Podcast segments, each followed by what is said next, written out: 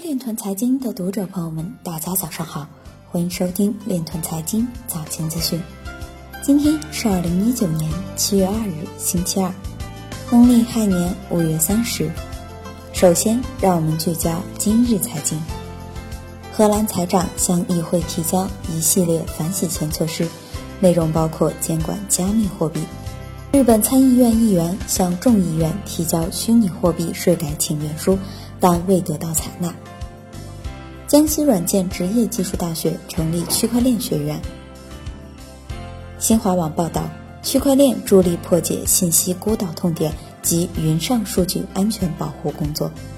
外媒解读，G20 支持 FATF 提出的加密货币监管指南，并称要有效且迅速的执行。凤凰网报道，币圈最大资金盘 Plus Token 操盘手或在瓦努阿图被捕。BM 表示。谷歌已成为操纵用户想法的工具，时代需要去中心化搜索引擎。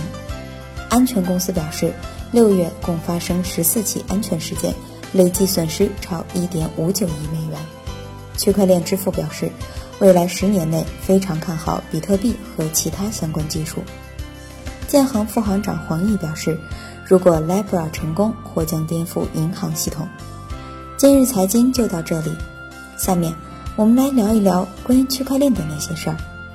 据腾讯财经消息，七月一日，二零一九年世界经济论坛新领军者年会在辽宁大连举行。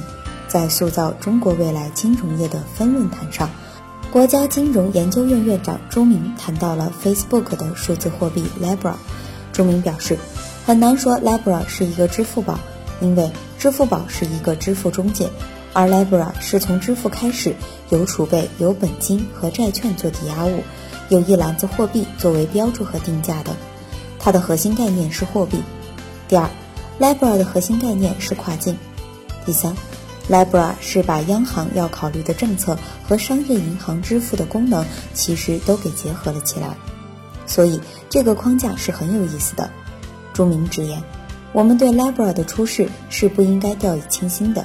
这个对现有的金融体系、货币体系，甚至未来的储备体系都会是很大的冲击。同时，他也表示，Libra 现在有很多问题，比如它的杠杆性问题、储备问题、中央集中的管理体制和机制都有很多很多问题。他还在非常初始的阶段，能不能成功还不知道。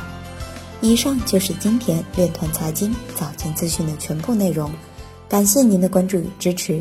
祝您生活愉快，我们明天再见。